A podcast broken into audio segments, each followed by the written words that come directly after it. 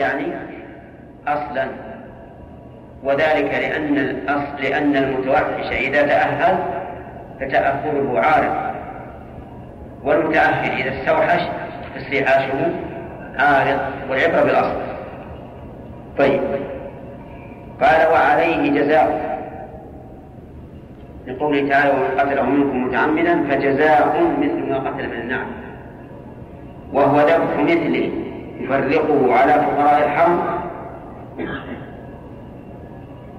بقوله تعالى هديا بالغ الكعبة. حتى لو قتله خارج الحرم وجب أن يذبحه ويفرقه في الحرم. يعني مثلا لو أن الإنسان أحرم من ذي الحليفة وقتل الصيد في بدر. بدر ليس من الحرم. نقول يجب عليك جزاء, جزاء هذا الصيد وأين تذبحه؟ تذبحه في, الحرم. مو في المسجد الحرام في الحرم يعني ما, ما كان داخل الأميال تذبحه في الحرم وتوزعه على الفقراء هناك طيب. على فقراء الحرم أو تقويمه بطعام يفرقه على فقراء الحرم. تقويمه الضمير يعود عليه. على أي شيء؟ يحتمل أن يكون عائدا على الصيد ويحتمل أن يكون عائدا على المثل. وفي وعلى الاحتمالين قد قيل. يعني وبكلا الاحتمالين قال بعض العلماء. فمن العلماء من قال إن الذي يقوم هو الجزاء. ويشترى في قيمته طعام يوزع على الفقراء. ومنهم من قال إن الذي يقوم هو الصيد لأنه لما عدل عن عن الجزاء بالمثل رجعنا للأصل وإذا كان الصيد إذا إذا أريد أن يبدأ بمثله نعم فإننا نرجع إذا عدلنا عن المثل إلى القيمة أفهمتم الآن؟ ومن العلماء من يقول يقوم الجزاء الذي هو المثل. أيهما أنفع للإنسان أو للفقراء؟ الجزاء. ما ندري ما ندري. الشاة الحمامة فيها شاة. الحمامة فيها شاة. أيهما أكثر قيمة الشاة أو الحمامة؟ في الغالب أنها الشاة. فعلى هذا نقول نقوم الشاة. على القول بأن الذي يقوم هو الجزاء نقوم الشاة. ونشتري بقيمتها طعاما. نوزعه على الفقراء. لكل فقير نصف صاع من من غير البر أو مد من البر. طيب. وإذا قلنا إننا نقوم نفس الصيد نقول كم قيمة الحمامة؟ كم قيمة الحمامة؟ ثم نشتري بقيمتها طعاما نوزعه على الفقراء لكل فقير مد من البر من البر أو نصف صاع من غيره. ربما يكون الصيد أغلى من الجزاء مثلا آه الظبي فيها فيها عنز قد تكون قيمة الظبي مثلا ألف ريال أو ألفين ريال. عند العنز عشرين ريال. فيكون الصيد أكثر قيمة من الجزاء على كل حال العلماء مختلفون. هل الذي يقوم الصيد لأنه الأصل ولأن الواجب فيه المثل؟ وقيمة الصيد أقرب إلى إلى مثله من قيمة جزائه. أو أن الذي يقوم الجزاء نعم. والذي يظهر أن الذي يقوم الصيد. لأن هذا هذا الطعام عوض عنه. قال الله تعالى ومن قتله منكم متعمدا فجزاء مثل ما قتل من النعم يحكم به ذوى عدل منكم هديا بالغ الكعبة أو كفارة طعام مساكين فقوله فجزاء مثل ما قتل أو كفارة عطفا على مثل. أي يعني أو فجزاء كفارة. طعام المساكين. أو عدل ذلك صياما يعني عدل الطعام صياما. طيب إذا قدرنا أن أن هذه الحمامة تساوي عشرين ريال. وعشرين ريالا فيها عشرة آصل كل صابر ريالين عشرة آصل من البر.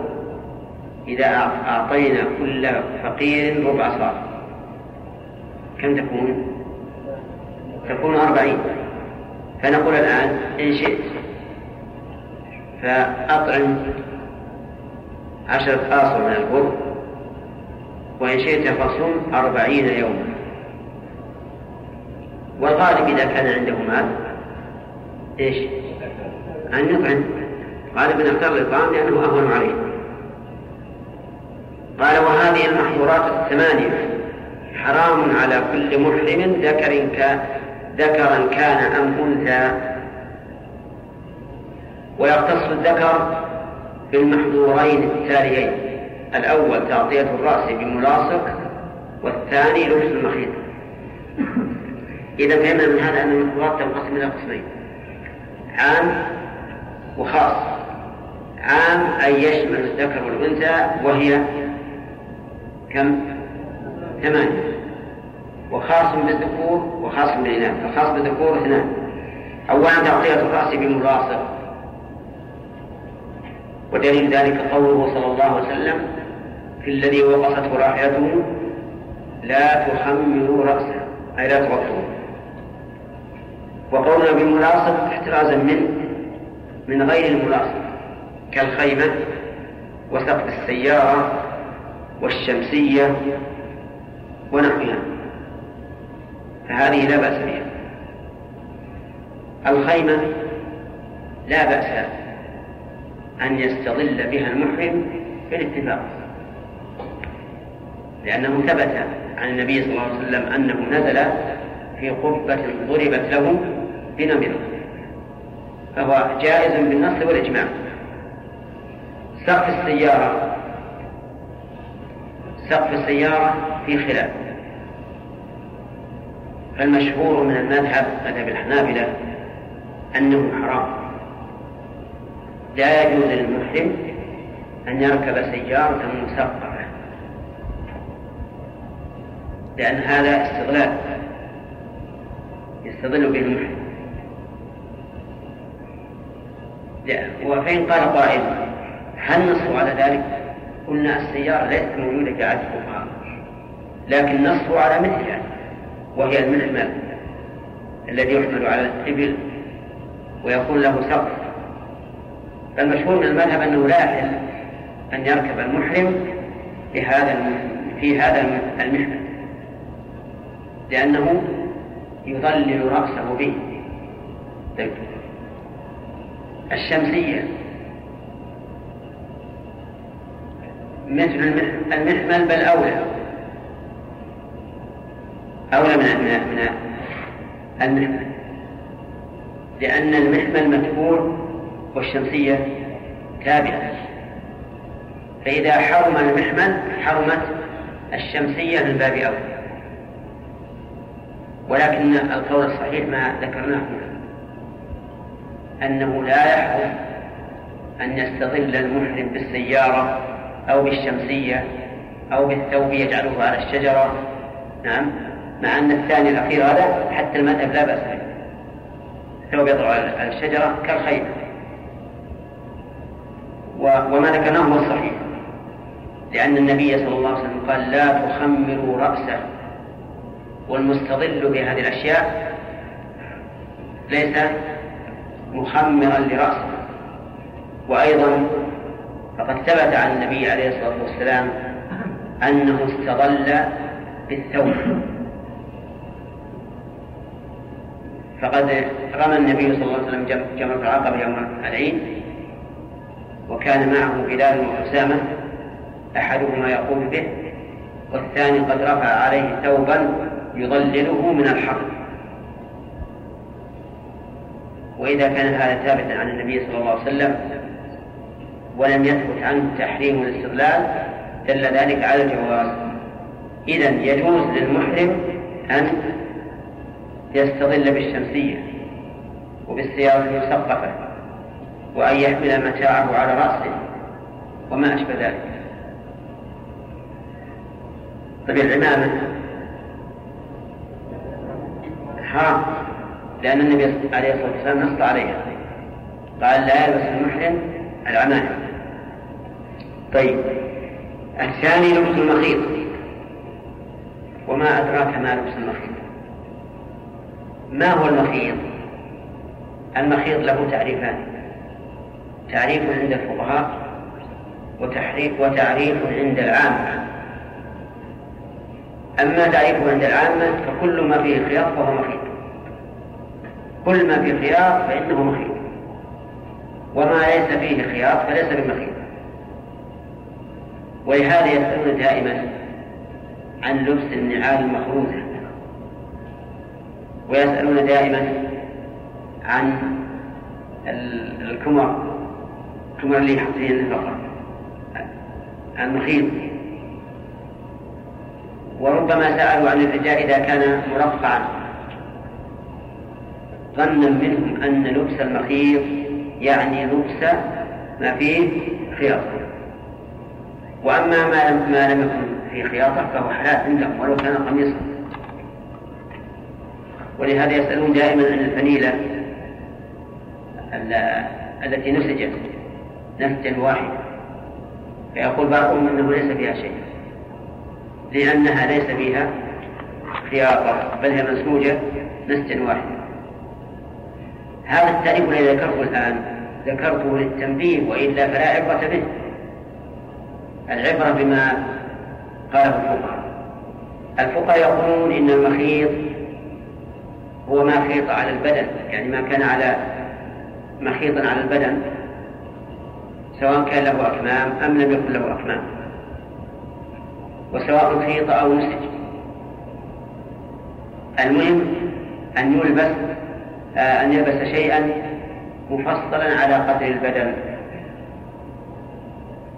فالسراويل مثلا مخيط والقميص مخيط والفنيلة مخيط والكوت مخيط وهل مجرد. وهذه عبارة لبس المخيط لم تكن معروفة لا في السنة ولا في كلام الصحابة. ويذكر أن أول من قالها إبراهيم النخعي رحمه الله من التابعين. فأخذ الفقهاء عنه ولما كان هذا التعبير لم يكن تعبير الكتاب والسنة صار فيه هذا المفهوم الفاسد وهو أن المخيط ما فيه خيار. لكن لو أننا قلنا كما قال النبي صلى الله عليه وسلم حين سئل ما يلبس المحرم؟ قال لا يلبس القميص ولا السراويل ولا البرانس ولا العمائم ولا الخفاف لو قلنا بهذا استح وهذا معدود أو محدود؟ معدود. معدود. مخرج الحاء والعين متقارب نعم؟ هل هو معدود أو محدود؟ معدود. نعم؟ بالحاء ولا بالعين؟ بالعين بالعين لا. لا لا معدود. معدود. لا يلبس هذه الأشياء الخمسة. وما عدا ذلك؟ فلا بأس. لأنه لما سئل عن الذي يلبس فأجاب بالذي لا يلبس فقد قال البسوا كل شيء إلا هذا. إلا هذا. وعليه فالممنوع معدود والمباح محدود. طيب إذا نقول وهو كل ما خيط لبس المخيط وهو كل ما خيط على قدر البدن أو على جزء منه أو عضو من أعضائه كالقميص. هذا على قدر البدن أو على جزء منه؟ قدر البدن. لا قيس كل البدن طيب الثاني السراويل. الخفين عضو من أعضائه طيب هذا حرام على من؟ على الرجال خاصة أما النساء فلا. فأما الإزار أو الرداء المرقع فلا بأس به. طيب مرقع يا جماعة. في خيار. إيه، لا أبدا. لأن الإزار والرداء لم يخض على قدر البدن. مطلق مفتوح. وكذلك لا بأس بلبس الخاتم والساعة ونظارة العين وسماعة الأذن ووعاء النفقة ونحوها كالقربة يجعل الإنسان على على ظهره. لأن هذه لا تدخل فيما ذكره النبي صلى الله, صلى الله عليه وسلم فتكون مباحة. طيب الساعة تلبس. طيب إذا قلت أن ستيكة مخروز خرزا فلا بأس. طيب نظارة العين واضحة. سماعة الأذن كذلك. وعاء النفقة ماذا يسمى؟ قمر يسمى قمر وغير؟ هميان لا ما يسمى؟ محزن منطق. طيب. المهم على كل حال كل هذه جائزة لأن لا تدخل المحظور وتختص الأنثى بالمحظور التالي. تغطية الوجه على أي صفة كانت؟ وقال بعض العلماء المحظور عليها النقاب فقط. الأول هو المذهب أنه يحرم عليها تغطية الوجه بأي شيء كان. والثاني اختيار شيخ الإسلام ابن تيمية رحمه الله على أن المرأة لا يحرم عليها تغطية الوجه المحرم عليها أن تنتقد. لأن النبي صلى الله عليه وسلم قال لا تنتقب المرأة والنقاب أخص من التغطية. ولا يستدل بالأخص على الأعم وأظن هذه قاعدة مرت علينا أنه إذا كان الدليل أخص من المدلول أو من المدعى فإنه ليس بدليل. فإذا قال قائل ما هو الدليل على أن تغطية وجه المرأة محرم؟ فقلنا الدليل قول النبي صلى الله عليه وسلم لا تنتقب المرأة نقول هذا ليس بدليل. لأن الرسول صلى الله, صلى الله عليه وسلم قال لا تنتقب ولا يمكن أن تحكم بالأخص على على عمها فإن قال قائل ما تقولون في حديث عائشة أنه أن النساء يكشفن وجوههن إلا إذا مر الرجال قريبا منهن قلنا نقول بموجبه وأن المشروع للأنثى في الإحرام إيش؟ كشف الوجه ما يمر الرجال قريبا منها لكن لا يعني ذلك أنه حرام. لأن هناك فرق بين الكشف وبين النهي عن النقاب. فالصواب أن المحرم إنما هو النقاب وأن المرأة لو غطت وجهها وهي محرمة بدون أن يكون عندها رجال فليس عليها إثم. وليس عليها شيء من الفدية ولكن الذي يحرم عليها هو النقاب. طيب. وقال بعض العلماء محظور عليه النقاب فقط وهو أن تغطي وجهها بغطاء منقوب لعينيها فيه. والأولى أن لا تغطيه مطلقا يعني الأولى وليس حرام. وفدية هذه المحظورات على التخيير كفدية الخمسة السابقة. ما هي المحظورات التي ذكرنا؟ لا يا إخوان إيش تغطية الرأس. ولا إزالة الشعر. تغطية الرأس. ونفس المخيط وتغطية الوجه. هذه على التخيير كفدية الأذى وهي فدية الخمسة السابقة وعلى هذا تنقسم محظورات الإحرام باعتبار الفدية إلى أربعة أقسام. الأول ما فديته بدنه وهو الجماع في الحج قبل التحلل الأول. جماع في الفرج. الثاني ما لا فدية فيه وهو عقد النكاح. الثالث ما فديته الجزاء وهو قتل الصيد. وهي وكما عرفتم أنها على التخيير بين ذبح المثل أو الإطعام أو الصيام. الرابع ما فديته على التخيير فدية أذى إطعام عشرة مساكين إطعام مساكين يمكن مسكين نصف صاع أو صيام ثلاثة أيام أو ذبح شاة فإذا أضفنا هذه الثلاثة إلى الخمسة تكون ثمانية. هذه فديته على التخيير.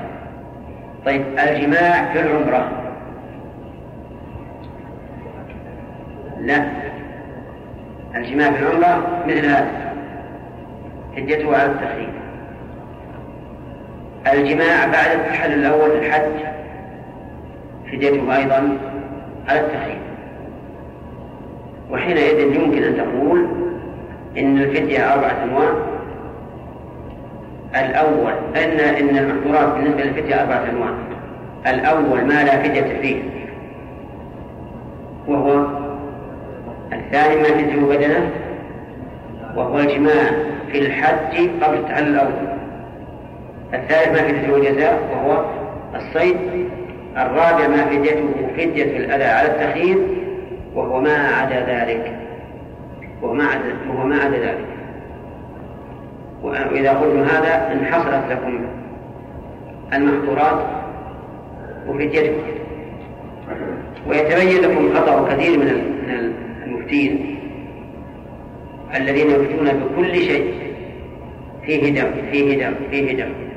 نعم. تجي ينمو الإنسان واحد غطى راسه وقال فيه دم. صحيح هذا؟ وش الواجب؟ التخيير. هذا إن قلنا بوجوب الفدية.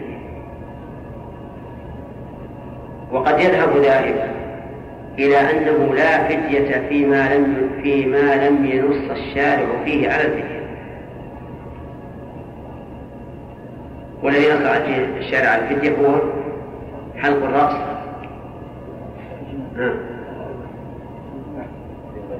الجماع عن الصحابة. ولا ما ورد؟ الصيد. والجماع. لا. تقليم الأظافر وحلق الشعر من غير الرأس ولبس المخيط والطيب. كلها لم يرد فيها شيء. ولهذا ذهب بعض العلماء إلى أنه ليس فيها فتنة. وهذا هو مقتضى القياس. لأنه إذا قال لأنهم إذا قالوا إن عقد النكاح لا فدية فيه لعدم وجود ذلك قلنا وكذلك بقية المحظورات لعدم وجود ذلك. لكن نحن نفتي الناس بما علينا. أكثر أهل العلم ردعا لهم لأنك لو قلت للإنسان إذا لبست المخيط فأنت آثم ولكن ليس عليك فدية ربما إيش؟ يتهاون ويتجرأ. ويقول ما الاستغفار والتوبة أستغفر الله وأتوب إليه. ويبقى لابسا للمخيط. نعم. إلى أن إلى أن يرجع عليه الغترة والعقار والمشلح والقميص والسروال والصدرية نعم. ويجي يقول أنا محرم يا شيخ هذا ما يجوز ترى أستغفر الله وأتوب إليه. نعم. لكن إذا قيل له إن عليك فدية هذا مما يردعه مما يردعه وما دام هو رأي الجمهور وفيه مصلحة وهو ردع الناس فالفتوى بذلك لا بأس بها إن شاء الله. نعم. شيخ. طيب. نكمل.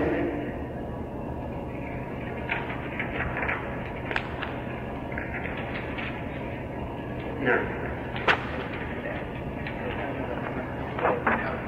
إذا إيش؟ إذا إيش؟ سعية. سعية. يربى يعني اي نعم. ما يجوز. ما يجوز.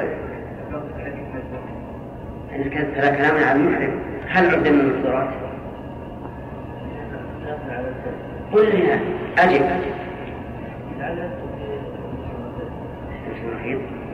نحن قلنا إذا جاء وإذا جاء. خلوا طنطا وما طنطا كيف؟ المهم هل هو هل هو داخل في هذه المحظورات أو لا؟ هذا إزار أريد هل يقال لمن حط الطبق أو الشبك هل يقال إنه لابس قميصا؟ ما فصل فصل من يوم توفى الطفل يروح ولكن بعض الناس صحيح بعض الناس يضع مشابك من نحره إلى أسفل بطنه. فإذا رأيته تقول هذا الرجل قد لبس مخيطا هذا هو الذي ينهى عنه.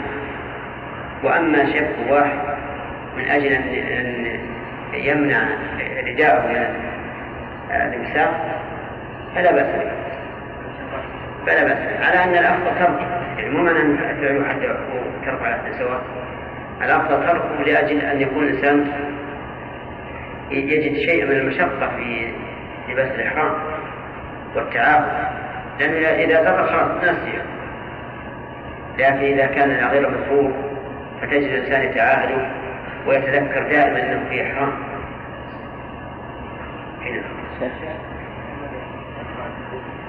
ونعوذ بالله من شرور أنفسنا وسيئات أعمالنا.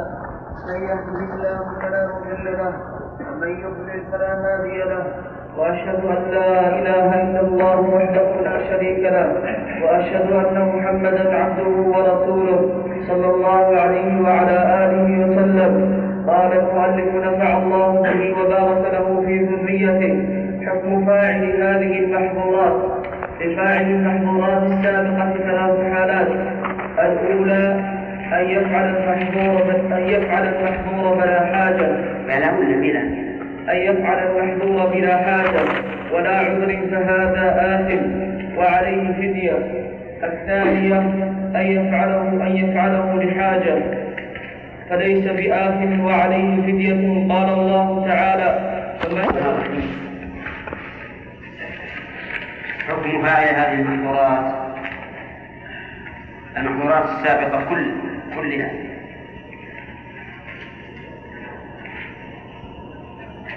يقول لفاعل المحظورات السابقة ثلاث حالات. الحالة الأولى أن يفعل المحظور بلا حاجة ولا عذر فهذا آثم وعليه فديته والأولى أن نقول وعليه ما يترتب عليه. من فدية وغيرها من أجل أن يشمل ما يترتب عليه من فساد النسك. فيما إذا جامع قبل التحلل الأول. وهذا معروف مثاله حلق رأسه بلا عذر ولا حاجة. لبس نقيضا بلا عذر ولا حاجة. تضيق بلا عذر ولا حاجة فهذا يقول آثم لأنه فعل محظور وكل من فعل محظورا أي محرما فإنه آثم.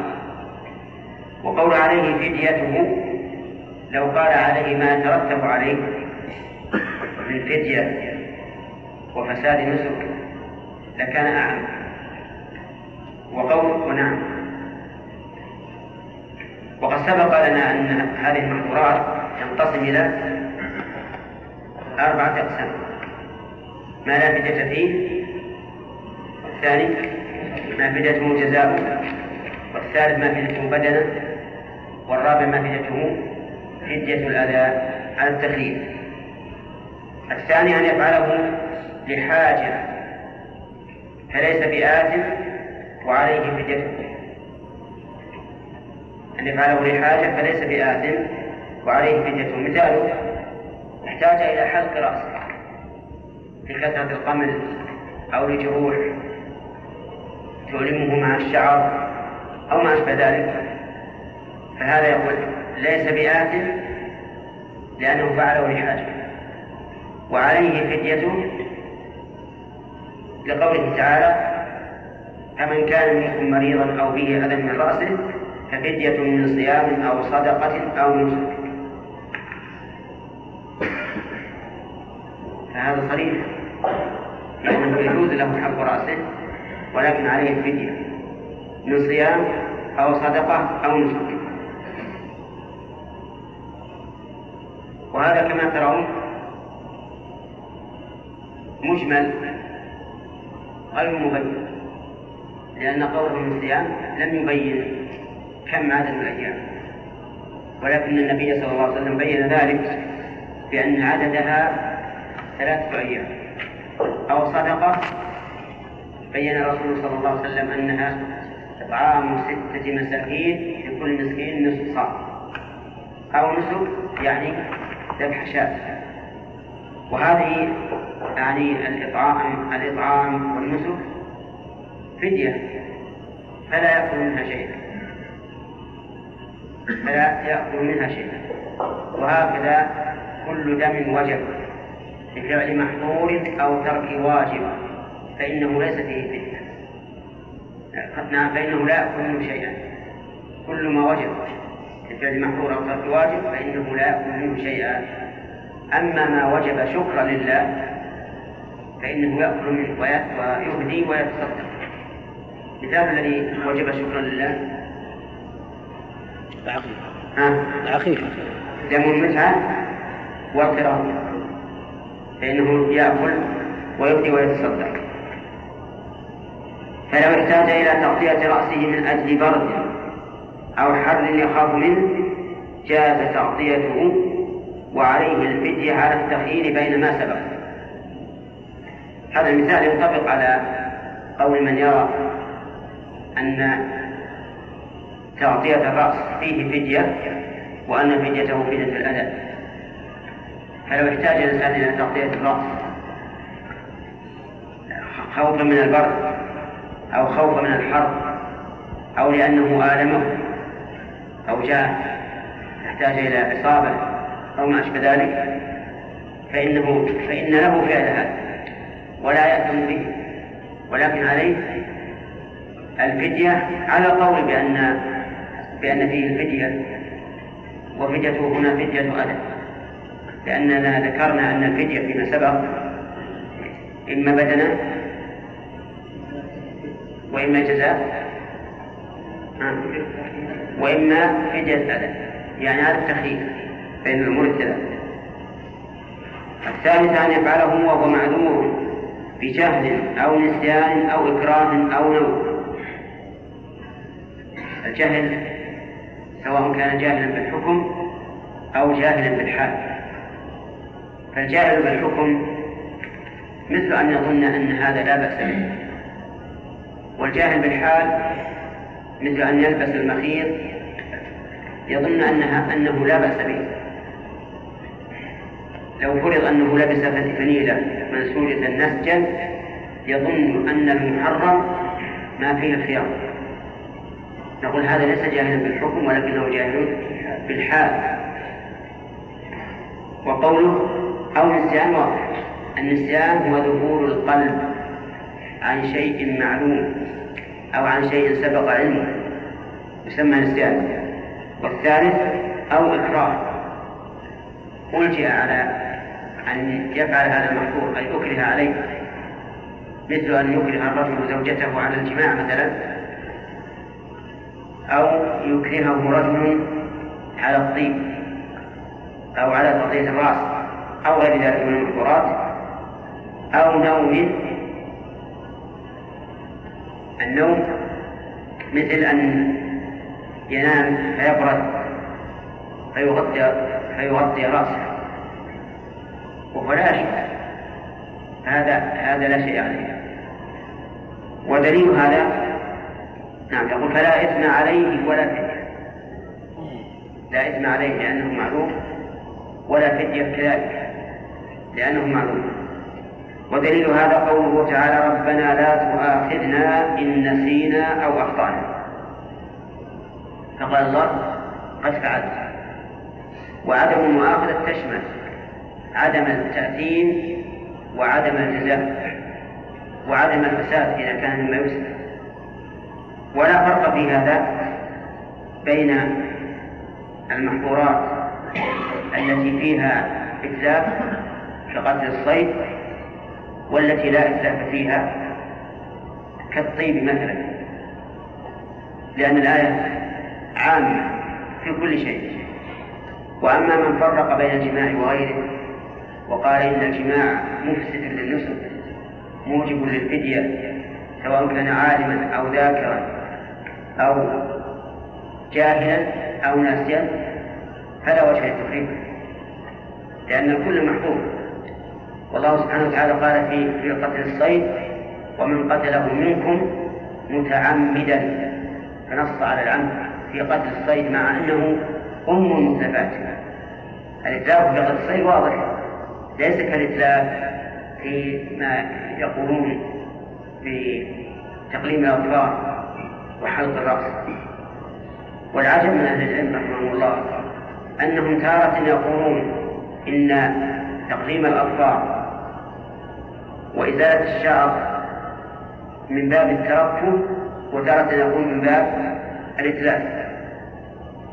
فهم يقولون أنه من باب الإتلاف فلا يعذر فيه بالجهل والنساء والإكرام وتارة يقول من باب الترفه فتجب فيه فتنة الأذى وهذا لا شك أنه شيء من التناقض المهم أن نقول إذا فعل هذه المحظورات وهو معذور بالجهل أو النسيان أو الإكراه أو النوم أو عدم القصد فإنه لا شيء عليه. فلو دعس صيدا سيارة وهو محرم على غير عمد فلا شيء عليه. ليس عليه جزاء وليس عليه إثم. وفي الحديث عن النبي صلى الله عليه وسلم أنه قال إن الله تجاوز عن أمة الخطأ والنسيان وما استكرهوا عليه. إذا الصواب أن فاعل المحظورات إذا كان معذورا بجهل أو نسيان أو إكراه أو نوم أو عدم قصد فإنه لا شيء عليه. لا إثم ولا جزاء ولا فساد نسك ولا فرق في هذا بين الجماع وقتل الصيد وتقليم الأظفار ولبس المخيط والطيب كلها على حد سواء. لكن الفقهاء رحمهم الله يقولون ما كان من باب الإتلاف فإنه لا يعذر فيه بالجهل واللسان والإكراه. فيقول مثلا من قلم ظفره ناسيا فعليه فدية ومن قتل صيدا مخطئا فعليه الفدية ومن جامع فعليه الفدية وكل هذا لا دليل عليه. فإننا نقول لهم أخرجوا هذا من عمومات الأدلة الدالة على رفع المؤاخذة في الخطأ والنسيان نعم في الخطأ والنسيان والإكرام هذا دليل واحد يدل على ذلك. بل نقول لهم لدينا دليل على اشتراط العمد في أم المتلفات وهو الصيد. الصيد. إذا صاد الإنسان شيئا وهو محدث جاهلا أو ناسيا أو مكرها فلا شيء عليه. في نص القرآن لقوله تعالى ومن قتله منكم متعمدا فجزاؤه مثل ما قتل منا فأين نحن من هذا القيد؟ وأين نحن من عموم الأدلة الدالة على رفع المؤاخذة بالجهل والنسيان والإكراه وأين الأدلة؟ وأين نحن من الأدلة الدالة على أن هذه الشريعة الإسلامية شريعة السماح والتيسير ورفع الحرج كما قال تعالى وما جعل عليكم الدين من حرج لكن متى زال العذر فعلم بالمحظور يعني أو بحكمه أو ذكره أو زال إكراهه أو استيقظ من نومه وجب عليه التخلي عنه أي عن المحظور فورا. وهذا واضح. أنه متى زال العذر وجب التخلي عن المحظور لأن الحكم يدور مع علته إيش؟ وجودا وعدما. فهذا الرجل الذي فعل المحظور جائز. إذا جاءه من يخبره وقال هذا حرام وجب عليه أن يتخلى فورا هذا الرجل الذي فعل المحظور ناسيا. نقول يجب عليه إذا ذكر أن يتخلى عن المحظور فورا بدرا. لأن لأنه متى زال موجب السقوط ارتفع هناك أشياء لم نذكرها هنا تتعلق بأركان الحج وواجباته وسننه ربما نذكرها على وجه الإجمال فنقول إن الحج له أركان وواجبات وسنن. فأما أركانه فهي أربعة الإحرام والوقوف بعرفة والطواف في البيت والسعي بين الصفا والمروة. ومعنى الإحرام أن ينوي الدخول في النسك فإذا لم ينوي الدخول في النسك فإن حجه لا يصح. وهذا الركن قد يقول قائل إنه شرط لأن النية في جميع العبادات شرط يذكرها العلماء رحمهم الله في باب الشروط. ولا وأحيانا تذكر في باب الأركان. وذلك لأن الأعمال كلها مركبة من نية وعمل قول أو فعل. الثاني الوقوف بعرفة. في في زمانه. ووقته من زوال الشمس في اليوم التاسع إلى طلوع الفجر من اليوم العاشر. هذا الوقوف فمن لم يقف بعرفة في هذا الوقت لم يصح الحج. لقول النبي صلى الله عليه وسلم الحج عرفة. وقوله لعروة بن مدرس من شهد صلاتنا هذه ووقف معنا حتى ندفع وقد وقف بعرفة قبل ذلك ليلا أو نهارا فقد تم حجه وقضى تفته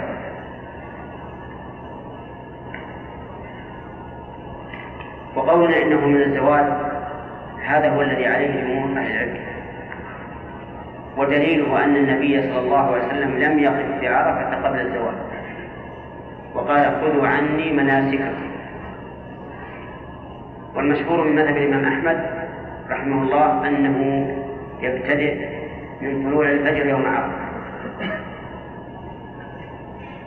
واستدل لذلك بقول النبي صلى الله عليه وسلم لعروة بن المدرس وقد وقف قبل ذلك بعرفة ليلا أو نهارا. فقوله أو نهارا يشمل ما قبل الزوال وما بعده. والقائلون بأن ما قبل الزوال ليس وقت الوقوف يقولون إن هذا مطلق أو نهار. فيقيد بفعل النبي صلى الله عليه وسلم. والنبي صلى الله عليه وسلم لم يقف إلا بعد الزواج ويظهر أثر الخلاف في رجل وقف بعرفة في الضحى ضحى اليوم التاسع ثم انصرف ولم يرجع إليه. وبات بمزدلفة ليلة العيد. فعلى قول من يقول إن وقت الوقوف من طلوع الفجر يكون حج هذا صحيحا لكن عليه فدية لتركه الواجب وهو الوقوف إلى الغروب وعلى قول من يرى أنه لا يدخل الوقت الوقوف إلا بعد الزواج يكون حج هذا الرجل غير صحيح. طيب فإذا قلنا بأنه غير صحيح فماذا يصنع؟ يقول العلماء من فاته الوقوف فاته الحج. ويتحلل بعمرة. يعني يحول إحرامه إحرامه إلى عمرة. فيطوف ويسعى ويحج أو قصر. وإذا كان من العام القادم وجب عليه الحج إن كان حجه فريضة أو كان التفريط منه. أما إذا كان الحج غير فريضة ولم يحصل منه التفريط فإنه لا قضاء عليه لأنه لم يفعل محرما ولم يكن واجبا إذا الحكم من بعد الوقوف أن نقول له إيش؟ تحلل بعمرة فطف واسعى وحده أو قصر ثم البس وإذا كانت من السنة القادمة فاقضي الحج إن كان فريضة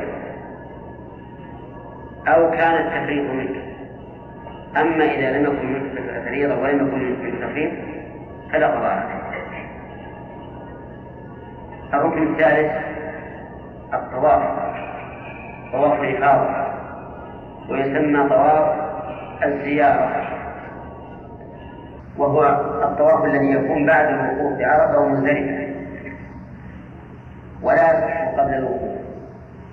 بعرفة ولا قبل المبيت في مزدلفة لقول الله تعالى ثم ليقضوا تفثهم وليوفوا نذورهم وليطوفوا بالبيت العتيق. فجعل الطواف بعد هذا بعد قضاء التفت ووفاء النذر. فمن لم يطوف البيت لم يصح حجه. ولكن هذا الطواف هل هو موقت أو مطلق يرى بعض العلماء أنه مؤقت وأنه لا يجوز أن يؤخر إما عن أيام التشريق وإما عن شهر ذي الحجة ويرى بعض العلماء أنه مطلق غير مؤقت وأن الإنسان متى شاء الله في شهر الحجة أو في صفر أو في ربيع أو في أي وقت. إلا أنه يكون مقيدا أي هذا الرجل مقيدا عن بقية عن محصور واحد وهو النساء لأنه لم يحل التحلل الثاني. ولكن الذي يظهر أنه لا يجوز تأخيره عن شهر الحجة لأن الله تعالى قال الحج أشهر معلومات. إلا من عذر. والعذر مثل أن تكون المرأة بفساد وتستغرق جميع شهر الحجة فهذه معذورة. متى طهرت من النفاس؟ طاهر أو يكون الإنسان مريضا مرضا شديدا لا يستطيع أن يطوف لا محمولا ولا على قدميه فهذا أيضا عذر. له أن يؤخره إلى أن يزول عذره ولو خرج شهر ذي الحجة. الرابع السعي بين الصفا والمروة. ودليل ذلك قوله تعالى إن الصفا والمروة من شعائر الله. وقوله ذلك ومن يعظم شعائر الله فإنها من تقوى القلوب. وقالت عائشة أم المؤمنين رضي الله عنها والله ما أتم الله حج إنسان ولا عمرته حتى يطوف بهما أي بالصفا والمروة. وحكم تقييده بوقت أو عدم تقييده حكم الطواف. فإذا قلنا بأن الطواف مقيد في شهر ذي الحجة قلنا وكذلك السائل وإذا قلنا أنه غير مقيد قلنا وكذلك السائل المهم أنه تابع للطواف فهذه أركان الحج أربعة. الركن الخامس مختلف فيه وهو المبيت بمزدلفة فإن المبيت بمزدلفة اختلف العلماء فيه على أقوال ثلاثة. القول الأول أنه ركن والثاني أنه سنة والثالث أنه واجب. فالذين قالوا إنه ركن استدلوا بقول الله تعالى فإذا أفضتم من عرفات فاذكروا الله عند المشعر الحرام. فكأنه سبحانه وتعالى جعل ذكر الله عند المشعر الحرام كالوقوف يعني أنهما متقابلان إذا أفضتم فاذكروا الله عند المشعر الحرام. وقالوا إن الرسول عليه الصلاة والسلام قال لعروة بن من شهد صلاتنا هذه ووقف معنا حتى ندفع وقد وقد وقف قبل ذلك بعرفة ليلا أو نهارا فقد تم حجه. فمفهومها أن من لم يقف مزدلفة لم يتم حجه كالذي لم يقف بعرفة. وهذا القول كما ترى قوي جدا. وأما القائل بأنه سنة والقائل بأنه واجب وليس بركن. فقد استدلوا بقول النبي صلى الله عليه وسلم الحج عرفة. فمن جاء قبل طلوع الفجر يوم يوم النحر فقد أدرك. فجعل النبي صلى الله عليه وسلم الحج عرفة فقط. دون بقية الأفعال. ولا يجب علينا الطواف السعي لأن الطواف والسعي ركنان في الحج وفي العمرة. ومراد النبي صلى الله عليه وسلم الأركان الخاصة بالحج. والركن الخاص بالحج هو عرفة فقط. أما الإحرام والطواف والسعي فهو فهما عام القول الثالث وسط بين القولين. قالوا إنه واجب وليس بركن. وحكم الواجب أن تركه لا يوجب عن الحج وإنما يوجب الدم على خلاف في ذلك أيضا. فهذه أركان أربعة. ما هي صالح؟ نعم. نعم. أربعة. وعرفتم أدلتها الخامس مختلف فيه وهو الوقوف في مزدلفة والأظهر أنه واجب. يعني الأظهر القول الوسط أنه واجب وليس بركن ولا سنة. الواجبات الواجبات يصح الحج بدونها ولكنه يأثم إذا تركها وعليه الفدية عند أكثر أهل العلم. أما كونه يأثم فلأنها واجب. والواجب يستحق تاركه الإثم. وأما كونها موجبا للفدية فليس في القرآن ولا في السنة ما يدل على ذلك. ولكن ابن عباس رضي الله عنهما قال من نسي شيئا من نسكه أو تركه فليفرق دما قال وهذا له حكم الرفض لأن مثله لا يقال بالاجتهاد. وليس هذا من باب الخبر حتى نقول إنه مردود لأن ابن عباس من أخذ عن بني إسرائيل ولكن هذا حكم شرعي. ويبعد أن يكون ابن عباس رضي الله عنهما قضى بحكم شرعي بدون مستند من السنة. فيكون هذا في حكم مرفوع ولكن المتأمل لا يجعله في حكم مرفوع لأنه يمكن فيه الاجتهاد. والاجتهاد الذي يمكن فيه هو أن يقال إن الله سبحانه وتعالى أوجب الفدية على من حلق رأسه وحلق الرأس فعل محرم وفعل محرم ترك لواجب أليس كذلك؟ كيف تقول بلى؟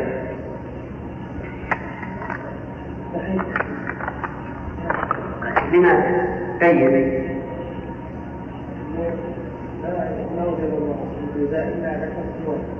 قلنا فعل محرم ترك لواجب كيف؟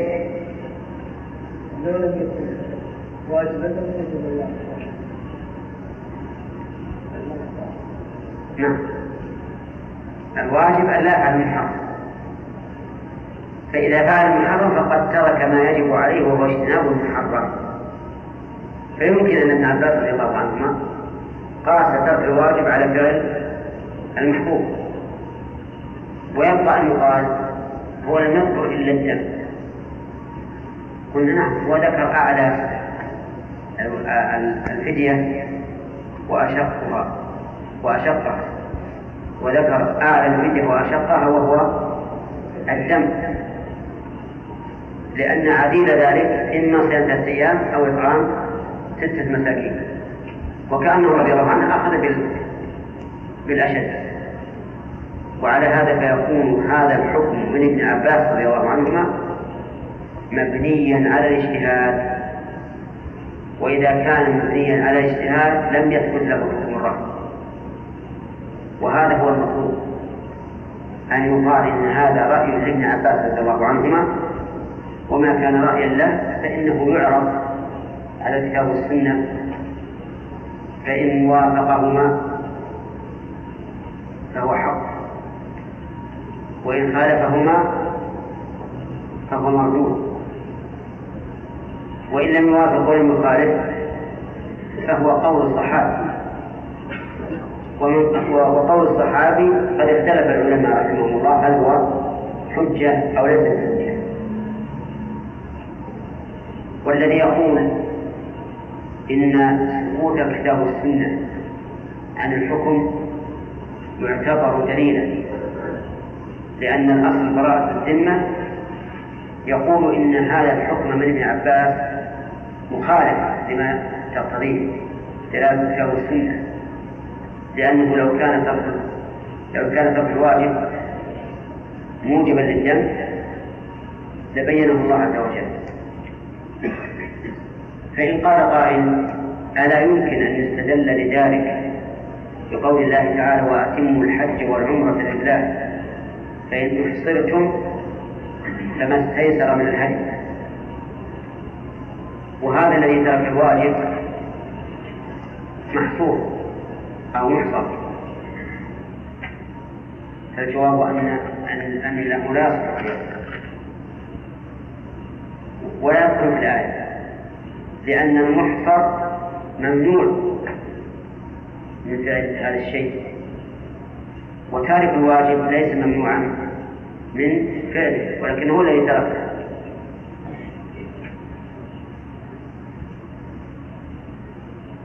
أموال. بقي المقال إذا فتحتم هذا للناس فإن الناس سوف يتحاولون بالواجب فإذا قيل لهم مثلا إذا إذا تركت قومي فليس عليك فدية ولكن عليك أن تستغفر. يقول أهلا وسهلا أنا أستغفر الله بعدد كل إحصاء. نعم. ولا بد لأن أكثر الناس يقول خذ مني ألف تهليلة ولا تأخذ مني تفلسية أليس كذلك؟ فنقول إن فتح هذا الباب للناس والقول بأن فاعل الواجب تارك الواجب ليس عليه شيء إلا أن يستغفر يوجب أن يدع الناس الواجبات ولا يأتون بها. وهذه مصيبة. فلو أن أحد يقول أنا عند الكتب آخذ بهذا القول. وإن كنت لا أراه من أجل حماية الناس عن ترك الواجبات وإضاعتها لكان له لكان له وجه. طيب. إذا لم نجد إذا لم نجد فدية عن ذلك الواجب. فماذا يصنع؟ يقول الفقهاء إذا لم يجد فدية فإنه يصوم عشرة أيام كالمحصر. إذا لم يجد هديا فإنه يصوم عشرة أيام نقول هذا القياس قياس على أصل لا فاسد. هذا القياس قياس على أصل فاسد. وهو بنفسه غير صحيحين. لو لو فرضنا صحة الأصل لم يصح القياس. طيب كيف كان قياسا على أصل فاسد؟ وأن نقول من قال إن المحصر إذا لم يجد هديا فليصم. عشرة أيام أين الدليل؟ أين الدليل من كتاب الله أو من سنة الرسول صلى الله عليه وسلم؟ والصحابة الذين كانوا مع الرسول عليه الصلاة والسلام في الحديبية كثير منهم فقير ولم يقل الله فإن أحسنتم فما استيسر من الهدي فمن لم يجد فصيام ثلاثة أيام في وسبعة إذا رجع بل قال إن أحسنتم فما استيسر من الهدي وسكت فإذا كان فإذا كان الله أوجب ما استيسر من الهدي. وسكت عما إذا لم يستيسر دل هذا على عدم الوجوب. ولهذا كان القول الراجح والذي نفتي به أن تارك الواجب إذا لم يجد هديا فدية فإنه لا صيام عليه وذلك لعدم الدليل على الوجوب. فإن قال قائل دليل الوجوب قياس تارك الواجب على المتمتع. والمتمتع قال الله فيه فمن لم يجد فصيام ثلاثة أيام في الحج وسبعة إذا رجع. نقول هذا قياس غير صحيح. لأن لأن الدم الواجب في التمتع دم شكران. وليس دم شكران والدم ألو... والدم الواجب لترك الواجب دم جبران. فلا يمكن أن يقاس هذا على هذا. إذا الصواب أنه لا دليل على أن تارك الواجب يجب عليه فدية. وإنما نلزم الناس بها من باب السياسة أي سياستهم الشرعية. حتى لا يهمل ويدعو ولنا في ذلك سلف وهم جمهور العلماء. ثم إن الصواب أن من لم يجد حجة لترك الواجب فإنه لا يلزم الصيام. وذلك لعدم الدليل على إيجاب. وليعلم أن إيجاب ما لم يجد في الشرع كإسقاط ما وجب في الشرع. فهمت قال آه. إيجاب ما لم يجب كإسقاط ما وجب بل قد نقول إيجاب ما, ما لم يجب أشد من إسقاط ما وجب لأن في إيجاب ما لم يجب إلزام للأمة وإثبات الحرج عليها في الترك. بخلاف إسقاط ما, ما وجب فإن الأصل براءة الذمة. والتيسير على الأمة. وعلى هذا فنقول لكل شخص أوجب ما لم يجب الله إنك أخطأت فأنت كمن أسقط ما أوجبه الله. طيب الواجبات الآن فإن أن ترك الواجب لا يوجب فساد النسك. ولكن فيه إيش؟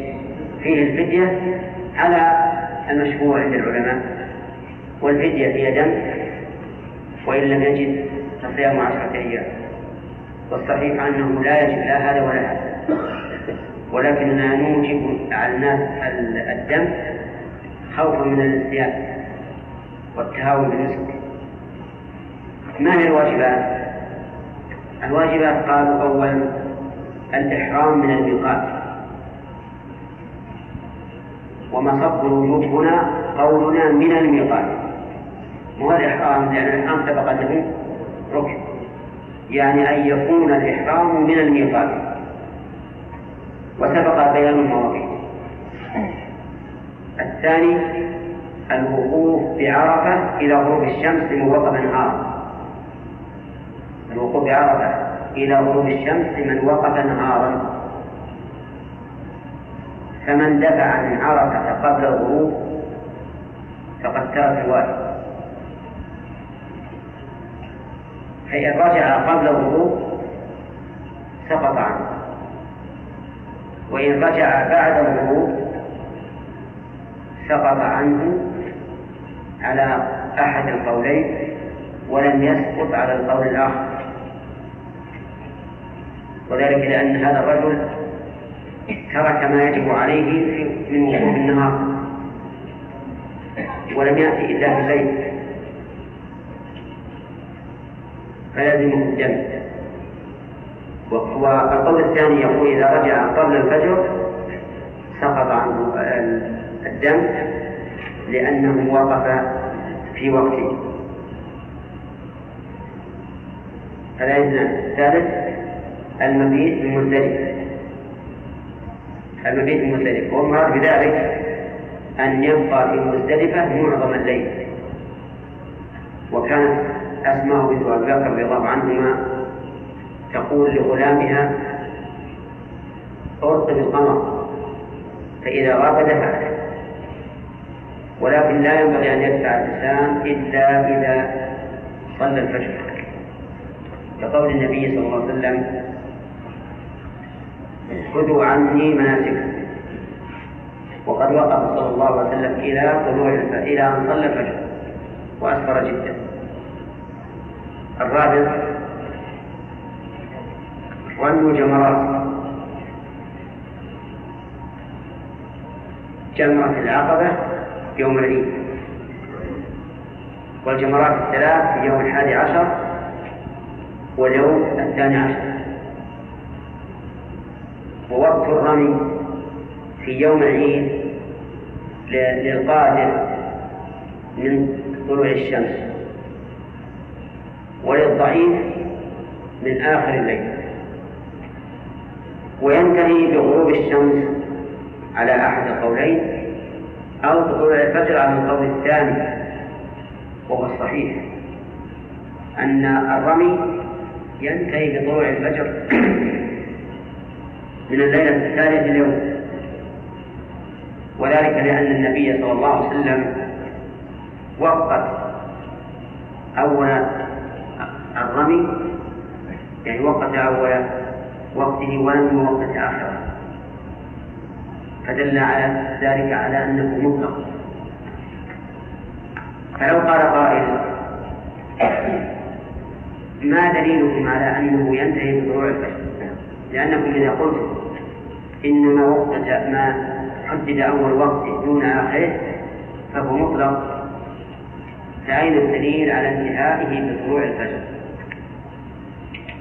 قلنا لعل الدليل وليس هناك يعني قوة في الاستدلال لعل الدليل أن أن النبي صلى الله عليه وسلم حدد وقت الوقوف بطلوع الفجر من اليوم الثالث.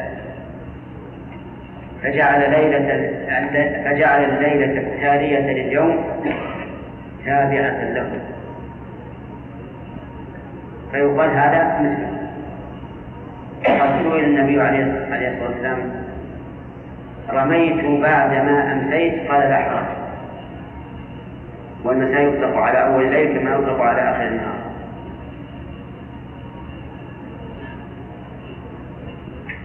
أما في أيام التشريق فيدخل وقت الرمي من زوال الشمس لأن النبي صلى الله عليه وسلم لم يرمي قبل الزوال. وقال خذوا عني مناسككم ولو كان الرمي قبل الزوال جائزا لفعله النبي صلى الله عليه وسلم لما في ذلك من اليسر على العباد. وكان النبي صلى الله عليه وسلم إذا خير بين أمرين اختار أيسرهما ما لم يكن إثما. ولقول عبد الله بن عمر رضي الله عنهما كنا نتحين يعني ننتظر. فإذا زالت الشمس رمينا وهذا يدل على أنهم قد علموا أنه لا الرمي قبل الزوال. وأما قول بعض أهل العلم إنه يصح الرمي قبل الزوال فلا وجه له. مع هذه الأدلة وكذلك قول من يقول إنه يجوز للمتعجل أن يرمي قبل الزوال ولكن لا يدفع من منى إلا بعده وقول أيضا لا لا لا, لا حجة له. فالصواب أنه لا يجوز رمي أيام التشريق قبل الزوال وإلى وإلى أين ينتهي؟ ينتهي على القول الراجح بطلوع الفجر من اليوم التالي وبناء على ذلك نقول ما نقول لو أنه دار الأمر. بين أن يرمي في الليل بهدوء وطمأنينة ويؤدي الرمي على ويؤدي الرمي على ما ينبغي أو يرمي في النهار لكن بمشقة شديدة يصارع الموت ولا يدري أيرمي أحجاره أو ينفض أنفاسه فأيهما أولى؟ نعم. نقول لا شك أن الليل أولى. أولى من الرمي بالنهار في هذه الحال. لأن الرمي في الليل محافظة على فضيلة تتعلق ليش؟ بذات العبادة والمحافظة على الفضيلة المتعلقة بذات العبادة أولى من المحافظة على الفضيلة المتعلقة بزمانها أو مكانها كما قررنا ذلك سابقا. كم ذكرنا الآن؟ أربعة. الخامس المبيت بمنى ليالي أيام التشريق لا يوم لا ليلة يوم عرفة. فإن المبيت بمنى ليلة يوم عرفة ليس بواجب. بدليل حديث عمر بن مضرس حيث إنه لم يذكر للرسول صلى الله عليه وسلم إلا أنه يطلب الوقوف بعرفة ولم يقل إنني وبت في منى. فهو سنة المبيت في منى قبل يوم عرفة. أما في أيام التشريق فالمبيت واجب. وهذا الواجب يسقط بالعجز عنه. ودليل سقوطه بالعجز عنه أن النبي صلى الله عليه وسلم رخص للعباس أن يبيت في في مكة. من أجل السقاية. والمبيت في مكة من أجل السقاية؟ مبيت لمصلحة. فإذا رخص للإنسان في المصلحة في ترك مبيت المصلحة فلا أن يرخص له في حال العذر من باب أولى. ودليل آخر أن الرسول صلى الله عليه وسلم رخص للرعاة الذين يرعون الإبل أن يدعوا المبيت في منى ليالي أيام التشريق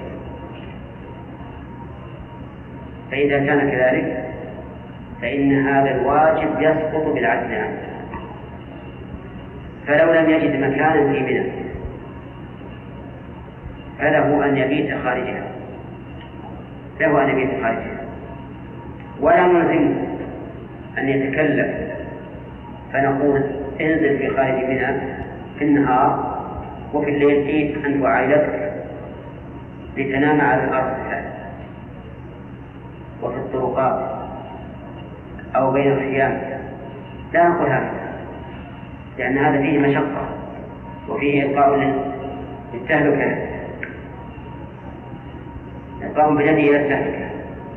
وفيه أيضا إهمال لمالك الذي سيدعو في خيمتك. فإذ فنقول إذا لم تجد مكانا في منى لم يجب عليك المبيت فيها. ولكن هل نقول إنه سقط المبيت؟ فبت في أي مكان شئت ولو في بيتك في مكة. أو نقول إن الواجب أن تبيت في طرف الحجاج. نعم. الثاني هو الأقرب أن الواجب أن يكون أن ينزل عند آخر خيمة من أجل أن يكون مع الناس تابعا له. ويشعر بأنه نسك لكن لو ذهب إلى بيته صار بعيدا عن الحجاج ولم يكن لديه الشعور أنه في نسك لأنه سوف يكون قد تحلل العمل الثاني فيتمتع بأهله ويعمل كل شيء وكأنه قد أنهى الذي يظهر بأنه يجب أن يكون عند آخر خيمة من منى طيب وهل يفرق بين أن يكون عند آخر خيمة من خيام منى من جهة مكة أو من جهة مزدلفة؟ أو لا يفرق؟ نقول لا يفرق. وعلى هذا فإذا وجد مكانا في عند آخر الخيام مما يلي مكة ونزل فيه فلا بأس. لا يقال إنه الآن تقاصر عن منى. نقول هو تقاصر عن منى وسقط عنه المبيت لعدم القدرة عليه. ونحن قلنا له الآن كن مع الناس فكان معه. هذه خمسة. السادس طواف طواف الوداع. طواف الوداع. طواف الوداع على من أراد الخروج إلى بلده. بعد انقضاء المسكين لقول ابن عباس رضي الله عنهما أمر الناس أن يكون آخر عهدهم بالبيت وفي لفظ الطواف إلا أنه خفف عن الحائض. والتخفيف عن الحائض يدل على وجوبه على غيرها. لأنه لو كان غير واجب على غيرها لكان خفيفا عليه إذ أن غير الواجب خفيف على الإنسان يدعو ولا يرتد. هذه هي الواجبات. وبقي علينا واجب سابق وهو الهدي على من كان متمتعا أو قائلا. فإن الهدي نسك بلا شك. وهو واجب على من كان متمتعا أو قارنا. وإنما لم يعده العلماء من الواجبات لأنه لا يجب على كل الناس. لا يجب على كل الناس. فإن قال قائل إن تعليلك هذا ينتقض بذكرهم وجوب طواف الوداع مع أنه لا يجب على الحائط والنفساء فالجواب أن سقوط طواف الوداع عن الحائط والنفساء لوجود المانع. وسقوط وجوب التمتع والقران على المفرد عن المفرد كفوات شرط فهذا هو الفرق بينهم ولكننا لو عدلناه في الواجبات وقلنا الهدي على من كان متمتعا أو قارنا لكان هذا جيدا لأن هذا لأن هذا إذا تركه ينقص عليه نصفه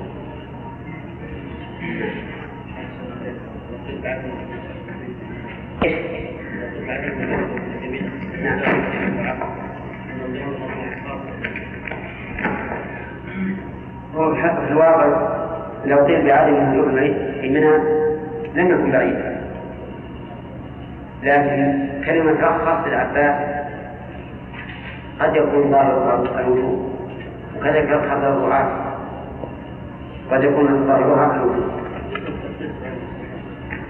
ربما يقال هذا لكن الأصل أن الرخصة عندما تكون في مقابل العديد ثم إن الرعاة الحقيقة مع كونهم تخلفوا عن المبيت بمصلحة فقد تخلفوا عن المبيت في مضرة لأن الإبل لو بطل في منى لأتعبت الناس أتعبت أهلها وأتعبت المشاة وربما تضيق أيضا.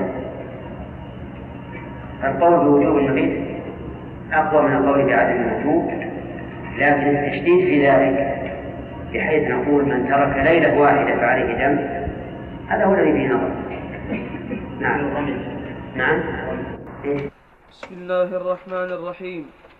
إن الحمد لله نحمده ونستعينه ونستغفره ونعوذ بالله من شرور أنفسنا ومن سيئات أعمالنا. من يهده الله فلا مضل له ومن يضلل فلا هادي له وأشهد أن لا إله إلا الله وحده لا شريك له وأشهد أن محمدا عبده ورسوله صلى الله عليه وعلى آله وصحبه وسلم. قال المؤلف غفر الله له ونفع به وأجزل له المثوبة زيارة المسجد النبوي. المسجد النبوي أحد المساجد الثلاثة التي لا تشد الرحال إلا إليها وهي المسجد الحرام في مكة والمسجد النبوي في المدينة والمسجد الأقصى في القدس.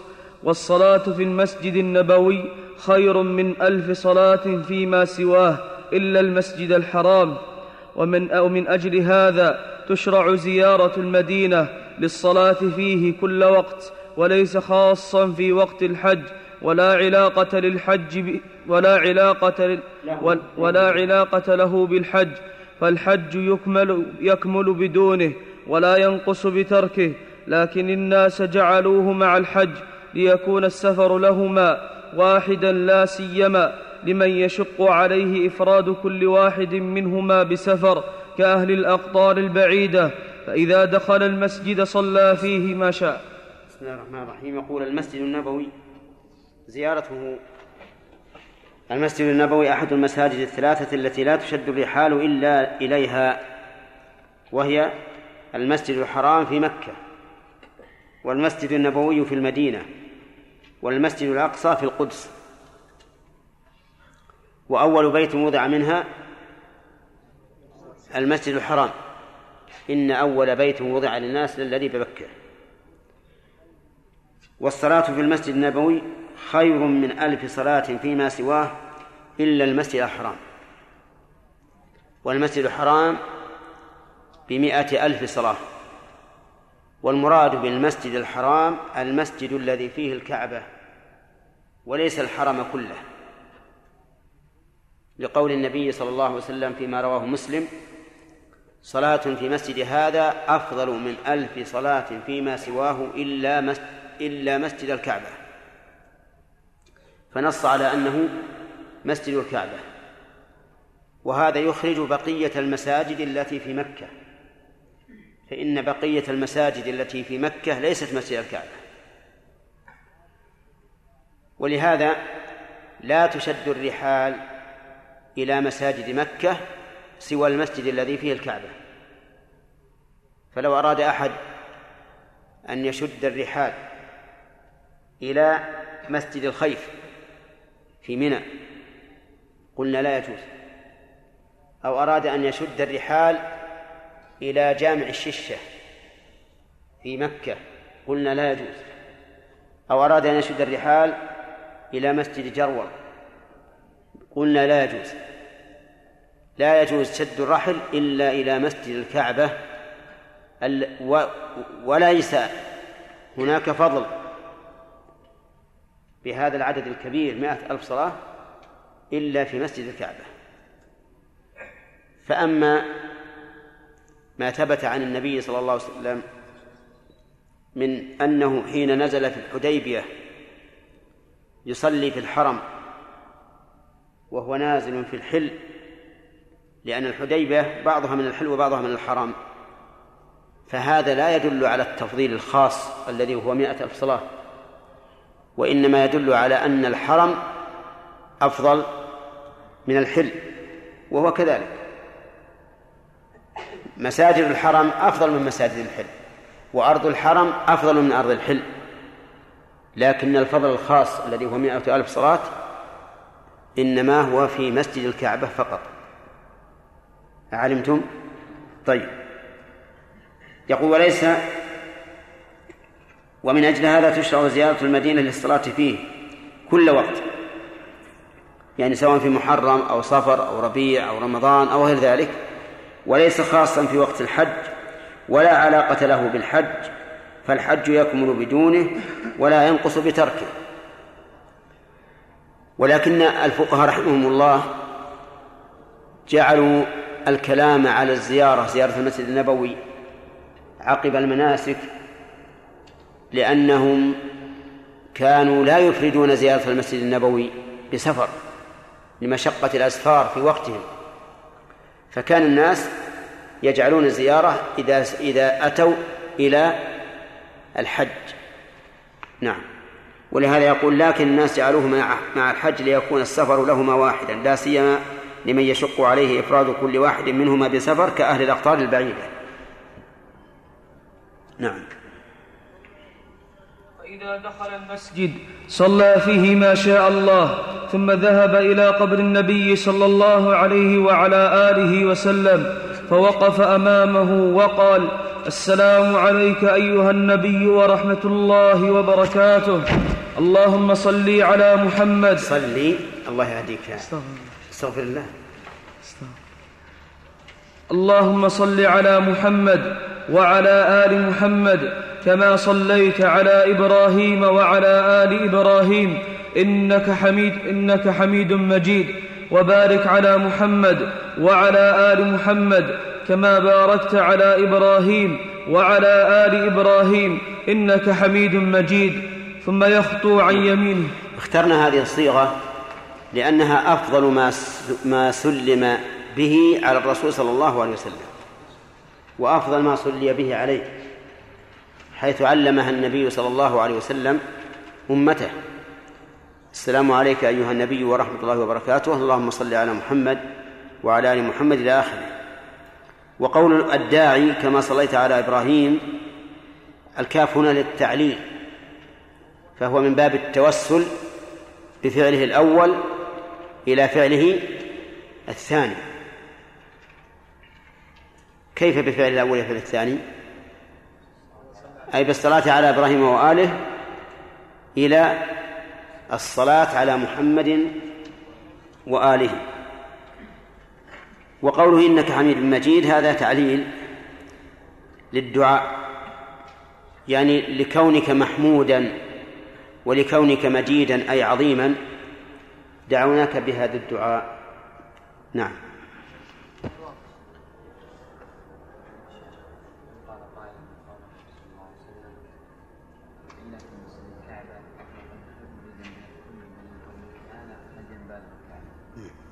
نقول هذا مردود. لأنه كيف يطلق البعض ويريد الكل؟ مسجد الكعبة الكعبة خاصة. مهم مطلقة. وأما هدي من بالغ الكعبة فمن المعلوم أنه لا يمكن أن يراد به أن أن يكون الهدي في المسجد. هذا شيء معلوم. لكن كأنه كأن فيه إشارة إلى أن الهدي إذا ذبح في مكة صار نفعه لمن جاءوا للكعبة. وهم الحجاج والعمار. ولمكانة الكعبة كان الطو... كان النحر حولها. وهذا نظير ما ثبت في الصحيح من أن النبي صلى الله عليه وسلم كان ينحر بالمصلى يعني الأضاحي. فليس المعنى بالمصلى في نفس المكان الذي يصلون فيه لأن هذا محرم. إذ لا يجوز أن يلوث المكان بالدم. لكن بالمصلى أي قريبا منه. نعم. وليسأل هؤلاء الذين يحاولون أن يعمموا فيقال لهم هل تجيزون شد الرحال إلى مسجد الخيف؟ نعم. فسيقول لا. مع أن الرسول يقول لا تشد الرحال إلا إلى ثلاث مساجد المسجد الحرام. إذا جعلتم المسجد الحرام عاما لكل حرم فأجيزوا أن يشد الرحل إلى مسجد الخيف والجوامع اللي في مكة بل والمساجد العادية التي في مكة. نعم.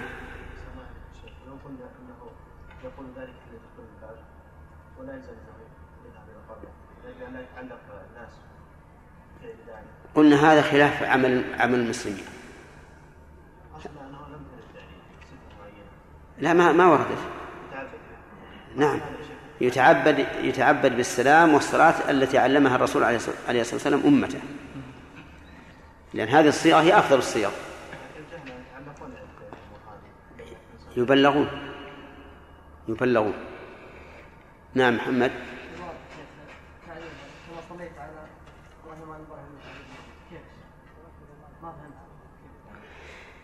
التوسل إلى الله سبحانه وتعالى بفعله ها؟ إي نعم.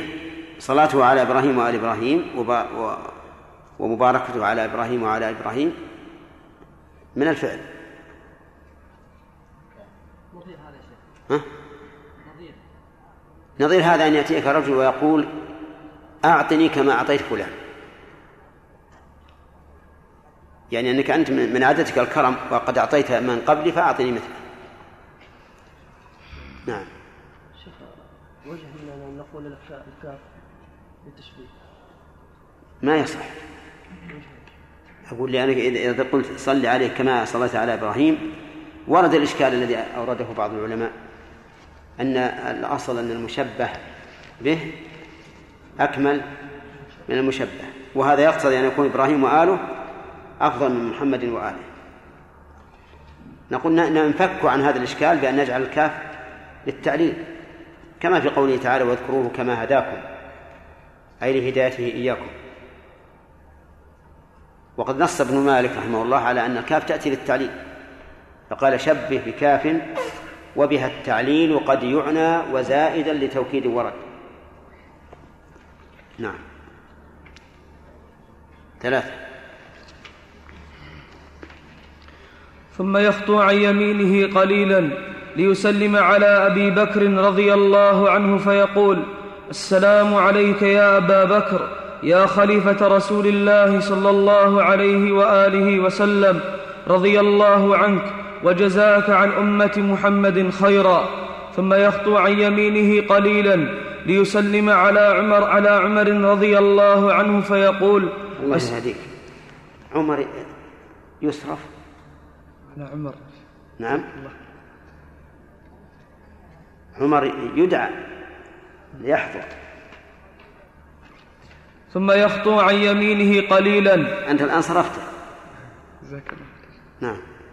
ثم يخطو عن يمينه قليلا ليسلم على عمر رضي الله حرك عنه. حرك. ثم يخطو عن يمينه قليلا ليسلم على عمر رضي الله عنه فيقول السلام عليك يا أمير المؤمنين. عمر يا أمير المؤمنين عمر رضي الله عنك وجزاك عن أمة محمد خيرا ويخرج إلى مسجد قباء يعني هذه الصيغة ما هي صيغة مشروعة عن الرسول لا ولا علمتها عن أحد من الصحابة لكنها مناسبة أن يقولها الإنسان. أبو بكر خليفة رسول الله وعمر خليفة أبي بكر. فلماذا لم نقل يا خليفة خليفة رسول الله؟ لأننا لو قلنا هكذا وجاء عثمان لقلنا يا خليفة خليفة خليفة رسول الله. وإذا جاء علي؟ نقول يا خليفة خليفتي خليفتي خليفة رسول الله. نعم؟ أربعة. ويث